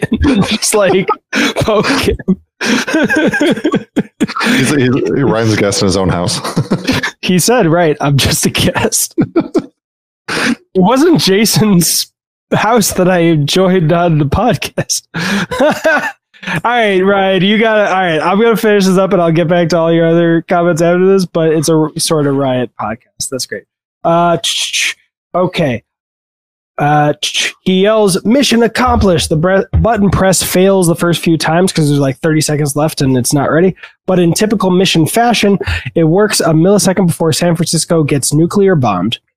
Oh, so Ethan's purpose at the Mumbai party was to tease Mother Kittridge during their game of cat and mouse. I mean, Don't ask me exactly how Mother Kittridge followed Ethan's car to the relay station and then Ethan on foot to the car vending machine, but only entered the vending machine minutes late, minute later, or uh, like 10 minutes later, right after Ethan mission accomplishes his mission. But he does it and he realizes Ethan is innocent. To paraphrase the Joker, it was all part of the plan. I don't know why I'm doing that accent, but what are you guys Um, so the arms dealer is the one that gives him up. So he goes to the arms dealer knowing that the arms dealer is going to give him up to Mother Kittridge. Um, so that's why he does that. He intentionally walks into getting sold out. So that way Kittridge would know where he was. Hundred percent. But the arms dealer would say the Mumbai party. Like once they drive away, maybe he follows the car. But once they split up, he goes to that vending machine location. And if not for him, like fighting uh, old man from John Wick for ten minutes before they enter, I'm just like, so how did they know? Because they'd have to be running on foot to keep sight of him. And then still, why did it take you ten minutes to get in there? Like, I don't know if if the the truth is it's classified, but if you wanted to Classified, yeah. justify that, you'd have to have like the agents slowly running up levels until they both fall down, and then the actually that'd be fucking hilarious. I wish we had that. Them like trying to get up to them, and then they both fall like get back down, go go go. yeah, just you see them like walking upstairs, and then just a shadow, just and they go. they just turn and go the other direction. God damn! Now I will. I wish that's the version we got. You, you see him running up the stairs and you can, the, the walls are slightly translucent. And you just see the car fall down. Like, oh, turn around. Also, I want to see a scene of the people who have their cars in there, like they're just waiting for their car, just and it's like spinning, and all their windows are busted out. There's a Oh, dead yeah. guy next to their car, and they're like. And then Ethan's just like, mission accomplished. I mean, wait, now Uh, hey, point- what's going on? now that you point that out, literally, it's not like the vending machine's like, I'm bored. Let me move these cars around. Like people Yeah, want their car. they want their cars back. uh, and I got to mention one of the best lines in the movie. Hospital. Perfect. Yes. Yeah, uh, fast forward two months, and we get two of the best choices, both of which should have been obvious right from the get, if I'm being frank. And I'll thank McQuarrie for both of them because I, I think it was his idea. First, Luther's back, and I believe this is the origin of Scuba Luther on Light the Fuse. And without the cameo at the end, one of the best traditions would have been broken. The fact that Luther is the only other character besides Ethan to show up in every mission movie. Here, Luther's got his biker look going on. And uh, and I didn't write it in, but I love the oh, you know, I got this, man. I- Yeah. that, That, that uh, was hilarious. that that's some good balancing of the negging Ethan was doing in the last movie for no good reasons. Like I would hold on for this one for you. Uh, and the more important and should have been obvious from the get choice, Julia isn't dead. It was a cover so she could assume a new identity and stay safe while Ethan continues saving the world. The original plan w- was actually that the death be real, and I've heard Yep. people saying that since Karate Kid, saying this since Karate Kid 2. Don't build up a female character as being super important for a whole fucking movie just to discard them by the next film. And the fact that that almost happened here tells me one thing. Even Tom Cruise and Brad Bird can make brain dead decisions. Just keep that in mind for everybody. The next time you make a mistake, they, like those two guys are two of the most globally celebrated people on earth. If they can make some stup- some stupid de- uh, decision like that, it's fine when we all make mistakes. I wish they would have teased this earlier that she was still alive. Um, like just a kind of a hint, like um, the whole thing, like, did you see a body? Blah blah blah. That whole sequence here at the end. I wish I was a little farther forward. I wish they could have found a way to put that in there. And then when he wakes up, have him wake up in the hospital and have her be one of the nurses um, or the doctor, and then just like have have like a, a small little wink, then and have them have them act like they don't know each other while also hinting that they definitely know each other. yeah. I think it also would have been cool if Tom Cruise would have been like, "Did you see a body?" And then Jeremy Renner would be like, "What?" And then he'd be like, Tom Cruise would just like I, I don't know, and just kind of leave it at that would be cool too. and then have have him leave the hospital, and then ha- watch have you can still have the scene at the end where she's leaving with one of her friends, and they have that little um, head nod at each other. Uh, you could still have that just to just to allude that this wasn't like a fever dream kind of thing of no, she actually still is alive. Here's them having the conversation with Luther. Here's them leaving the hospital um, after their 12 hour shift or whatever, and then have that little head nod. And so you could have kept everything, but I wish it would have had a little bit closer of an interaction um, together. Mhm. So I know why they didn't have the tease. Obviously, it's because McQuarrie came in and reversed that death decision. Um, I actually think this is a really beautiful ending, and I'm okay. I just res- I get where you're coming from. I I will prefer this ending. I think. And that might just be the fact that I've had I've known this ending so long. like my brain's like I'm already in love with this. Um, but I think there could have been a really perfect moment on the plane when Agent Carter said, that if did it make you feel better killing the men who killed your wife?" If we got a an angle, a shot that breaks the 180 rule, which to really quickly explain that, it means that when you're filming a scene, you kind of want to keep uh, the cameras all pointing at the subjects from one side, basically. Imagine an imaginary line, not crossing that. If we cross that for one shot and like saw the back of uh, Agent Carter's head and like just saw him like lean back a little bit and think like he's considering admitting it to her and be like, well, I, I, I just as a visual cue, I think that could have been a really easy shot to get, all things considered, and you could have fit it in. But if this is the version we're stuck with, uh, I think they reversed that decision really well. And they even mentioned, I noticed on this time, he said, uh, Brandt asked, When did you know? And he said, I pulled your file after Mumbai. So in the two months gap, then he found out. So he couldn't, uh, well, at least according to that line, he couldn't like tell him beforehand. And at least that line, like, resolves anything if anyone was like, You're a dick, dude. You're on this mission with a guy who now you know feels guilty for your wife's death and you're waiting till two months later to tell him.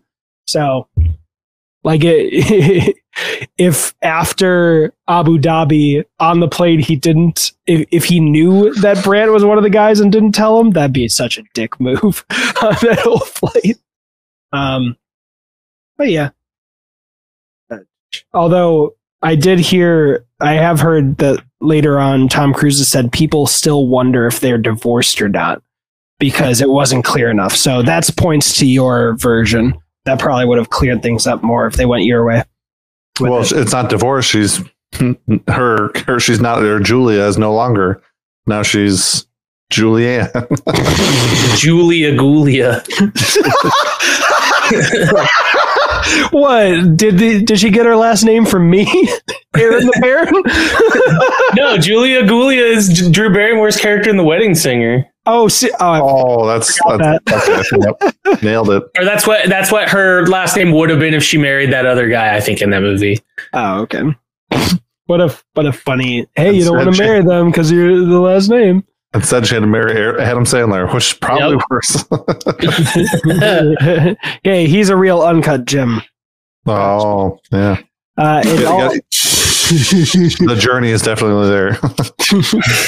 uh, that's all revealed to all that stuff was revealed to us when Ethan tells Brandt the truth. And then uh, this will be the last way I say I'd love to see Paula Patton return. Actually, I can't say it because it's a spoiler for Dead Reckoning Part 1. So everybody make sure I remember to say it once we get to that review-a-thon. Uh, I'm literally looking at it, but I don't want to spoil it for you or the boys. Why the fuck did I say it that way? I'll never say it All right, right. Homelander, get out of here. Oh, okay. I understood that reference this time. Uh, Julia spots Ethan. They share a beautiful moment with a beautiful swell to the music, and we end on a tease that Ethan's next mission is going to involve the Syndicate. Apparently, they now control the U.S.'s entire drone fleet, and that's all she wrote. The movie was so impactful. I already mentioned it. How I Met Mother. Uh, it's baked into that, and I ain't mad at it. And now it is time the four. Tw- anything else you guys want to say before we get into the 420 reviews? Mm, No pre, no pressure. no, there, there was there was something about the end that I was going to talk about, but I don't remember what it is anymore. So it's not obviously in one ear out the other or something. I, I got super hyped for a second at the ending because they're in Seattle and I live in Washington State. So I'm like, yeah, Seattle. And then I was like, wait a minute, that's not Seattle. And they filmed it in Vancouver. So Wait, did I mess that up? I thought they said it was San Francisco. no, the the very end scene, San Francisco, I think was where the bomb was going to go off. yeah, I think is what they're, you said. yeah, they're they're in, they're in Seattle. Yeah, the end scene they're in Seattle when they're talking to Luther and everything. Oh, Um, I think he- in my was- mind, I was just like, okay, it, they almost blew up San Francisco. If they're having dinner or whatever with Luther, clearly he's just finished his job, so they must be in San. I didn't. Why? Yeah, I and he said they were uh, in he, 'cause Seattle? he just he just said um, well he said in the conversation like I just spent the last two months in the what is it the Hudson Bay, yeah the Bay of San Francisco or the bottom of the or Bay San in San Francisco Francisco. The Yeah. Bay Area. the bottom of the Bay or something like that. Oh my gosh, that's so. All right, I love the ending even more because clearly that meeting with Luther and with them is just to is partially an excuse just to see Julia, and of course, and Yeah. no spoilers for future movies, but Luther is the one who could tell Ethan, like theoretically. So, oh, that's cool. That just makes me. And if Julia is a nurse in Seattle, she could be in an episode of Grey's Anatomy and we'd never know. She could be sleepless. Who knows? I don't know. I almost, Aaron, I almost did this in response to your joke as a joke. then, but Brad came in with that one, and that one's much more deserving. Good job, Brad. oh, She, I- she could own a bookstore right around the corner from uh, Tom Hanks. Who knows? All right, it is time for the 420 review. And since I actually prepared this time, I'll start in case uh, you guys need a little more time. But here's mine. Uh, call them the Incredibles. Burj Khalifa stunts Incredibles. Kremlin boom, nuclear war. Lost man, lost wife. Light the fucking fuse. That's mine. Your your last line is the same as my last line. All right, Aaron, you go next. Then. All right. See you later, Kremlin. Oh, hey, Hawkeye. Blue, glue, red, dead. There's too many sandstorms. Light the fucking fuse. Brad is a quick last second to rewrite your last line. I'm kidding. Well, because because we're now four episodes into this, and we are still trying to figure out how to do our 420 reviews. So I did four lines of five, which I've been doing for four movies. I thought I was I thought I was on the right right track. we, So we just realized that before we went live. yeah, yeah, that we're all kind of doing them slightly different. um, so so my four lines of five is uh, more tech than James Bond. Ethan outruns a sandstorm. Nice Carvana, nice Carvana vending machine ad. Why doesn't anybody stay dead?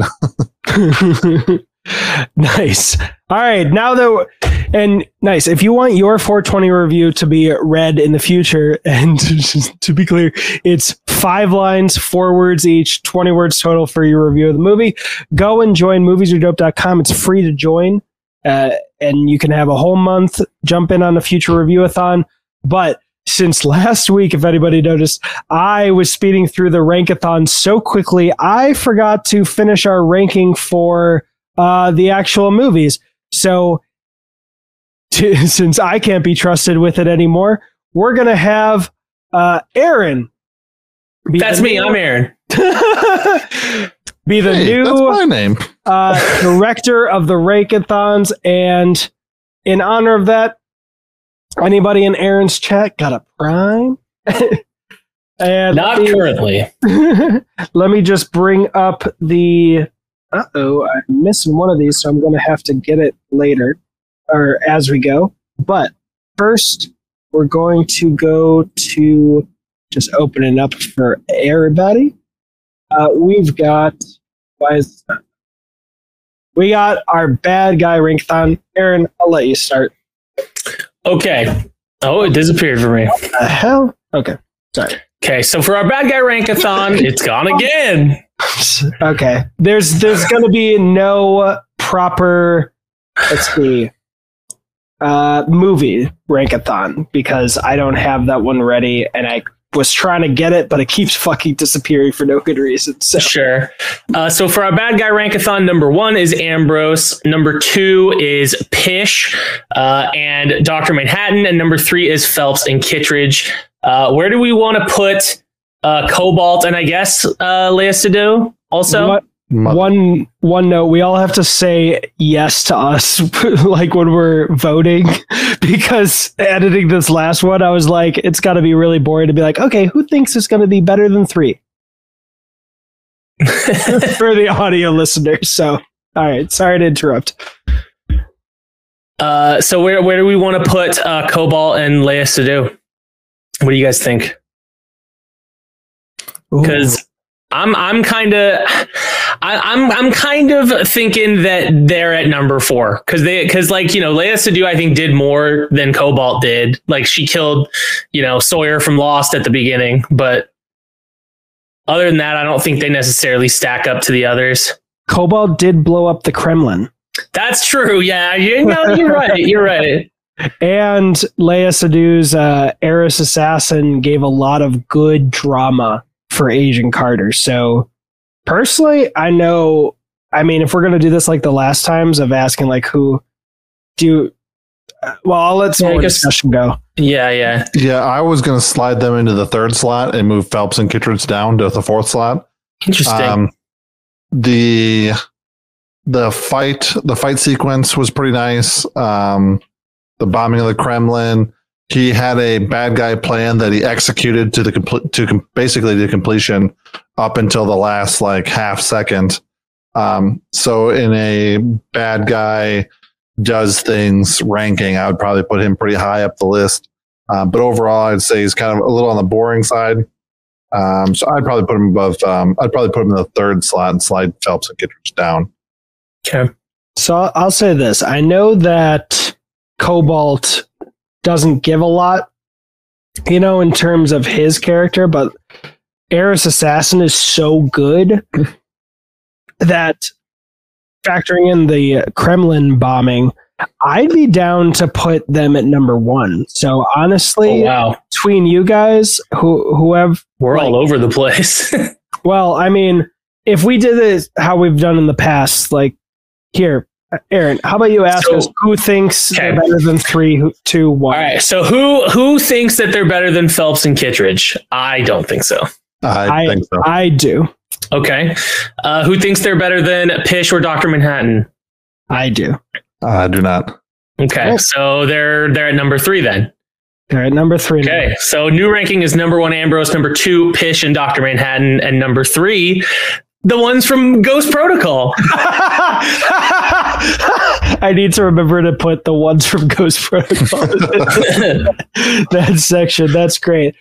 Okay. I don't know. Cobalt Where, and Eris Assassin. Hmm? All right. I don't know where my uh, title sequence, or no, not title sequence. The uh, the movie where. Okay, this is so weird. Okay, the movie rankathon. I don't know where my three went, but remind me, three is a number one, right? For us. That's where I that's where I voted. Okay, I, I definitely remember me voting that. Yeah, I, I would say it's it's number one right right this second before voting right now the- yeah um, so yeah so number one is mission impossible 3 number two is mission impossible 2 and number three is mission impossible uh, so I I'm, I'll start off with I thought this one was the best one so far. They're just getting better as they go along. Um, I, what do you guys think? I agree. Yes, I Yeah. agree. I would definitely Okay. put this at number one. Unanimous. Um, I think in my head watching it the first time, I I think the first time watching all of them, I put them backwards in order, and I thought they got better as they went along. So I don't. I Mhm. think this is just an easy, an easy spot to put them in. This e- easily number one. Hundred percent easy, easy option. Just Mission Impossible Ghost Protocol is going to be our new number one. Nice. I love I love that we on our uh, accidentally put everything in the reverse number order, so it's four, two, three. Yeah. It was so. It, wa- I was freaking out when I was reading it. I was like, "Wait, did I, what number did I say?" I was like, uh, "Just go with it. Just keep going." Yeah. All right. Now Now, for the title sequence rankathon, number one currently is Mission Impossible 2, number two is Mission Impossible 3, and number three is Mission Impossible 1. I, again, I thought this one was the coolest one so far. Like, especially with Tom Cruise kicking it off by saying light the fuse, and then it goes into the cool CGI, and just, I don't know, I thought it was really creative and really well done. Remind yeah. me, did we talk about this before we went live or dur- while we were recording? While we were recording. Okay. Sorry to interrupt you, Brad. No, you're good. Um, I'm well, I'm same boat. One number one. Um, I thought it was I thought it was pretty awesome. I thought it they're I, if they keep this style the whole way through, the same the similar to Bond style, um, where they keep a certain theme, and especially if the theme ties into the the opening sequence, and then the opening sequence leads into the the title sequence, I'm I'm game. I'm I'm all for it. Nice. And obviously, not having full movie trailers in your movie just seems like a good idea. I really yeah. got to go back to the first one. anyway, all right. Oh wait, so did you new our new number one is Mission Impossible Ghost Protocol. All right, so it's four, two, three, one. So a little mm-hmm. bit last time, and finally, ah, what did what did I just do? Whoa, that's all of us. What am I, yeah. What am I Oh no, that's last episode. Oh. That's last week. Where? Why is that open? What? Okay. if you guys want to watch our Mission Impossible three review on, you can do that now, literally, because it's on screen. Uh, but and and uh, next we have our haircut rankathon. Number one is Mission Impossible three. Number two is Mission Impossible two, and number three is Mission Impossible. Uh, for me, I feel like it's still a little too long, but I don't know. I don't know where I would necessarily put it. Brad, are we going to make this look exactly like the the movie rankings right now? Uh, I think so because I think this is the not super long as number two, but not mm-hmm. super mm-hmm. short as one and three is kind of a little bit longer. Yeah. Um, but I'm I think this is you know I think this is primo Tom Cruise right here. All right, so we're are you and I, Brad, both voting for the number one spot? Yes, for sure. Woo! Okay. Okay. So uh, Ghost Protocol once again takes the number one spot. Nice. And then All right. run, running down three, two, one. once again. Yep. Yep. All right. And where did I just leave my? There it is. All right. I'll get us out of here. And what is left? Uh, hey, oh, all right, so here is what I have uh, teased. That's it for the first four Mission Impossible review-a-thons. Uh, when Dead Reckoning Part Two comes out, uh, hopefully we'll be able to do the uh, including that movie and five, six, and seven. Uh, but if we continue we will be doing other franchises. And I don't know that this is definitely the next one, but I was playing around with it. So I'm going to ask, uh, ask the guys, what do you think about doing a little one of these? Uh, let me try to zoom in. Do you know what this is? Review askew. Mm, oh, review a skewathon. Ooh, okay. And I like the sound of that adding a, adding a few little uh, little puffers for. Uh, mm-hmm, mm-hmm. I know uh, Kevin Smith doesn't smoke weed anymore, but if anybody wants to, that's I'm just throwing that out. No confirmation here. We'll talk about it. But in the meantime, please check out the socials of Brad and Aaron in the description. You can see the usernames on screen for those live with us. And seriously, if you want these ad free or to get 21% off all the merch and put it be put into giveaways, go to moviesaredope.com. I will not get your credit card info. It's Fourthwall. I should not be trusted with that information, and I wouldn't. I wouldn't feel comfortable having it. But uh, feel free to go over there and suggest what the next franchise review-a-thon should be. Uh, maybe it'll be Bond in the future. But in the meantime, anything else you want to say, guys? Where can they find you? What do you want them to watch? Anything? No, uh, visit the uh, Movies Are Dope uh, website it's, it's pretty sweet. Um, Brian does a lot of work for that. Um, changes the title, changes the top um, animation sequence and everything too. So it, it is it is a sweet website. Um, and then yeah, you can find all of our links at the bottom below, and um, tell us that our hot takes are terrible. Yeah, I just I, I want to say thanks for having me, guys. I appreciate uh, coming and talking these movies with you, and I'm looking forward to the other four when Dead Reckoning Part Two comes out. Uh, this has been a lot of fun, and hopefully, you know, hopefully more in the future. Hell yeah! All right, uh, bye everybody, and let's get those sweet, sweet outros. This video will self destruct in five, four, three, two, one. Bye bye now.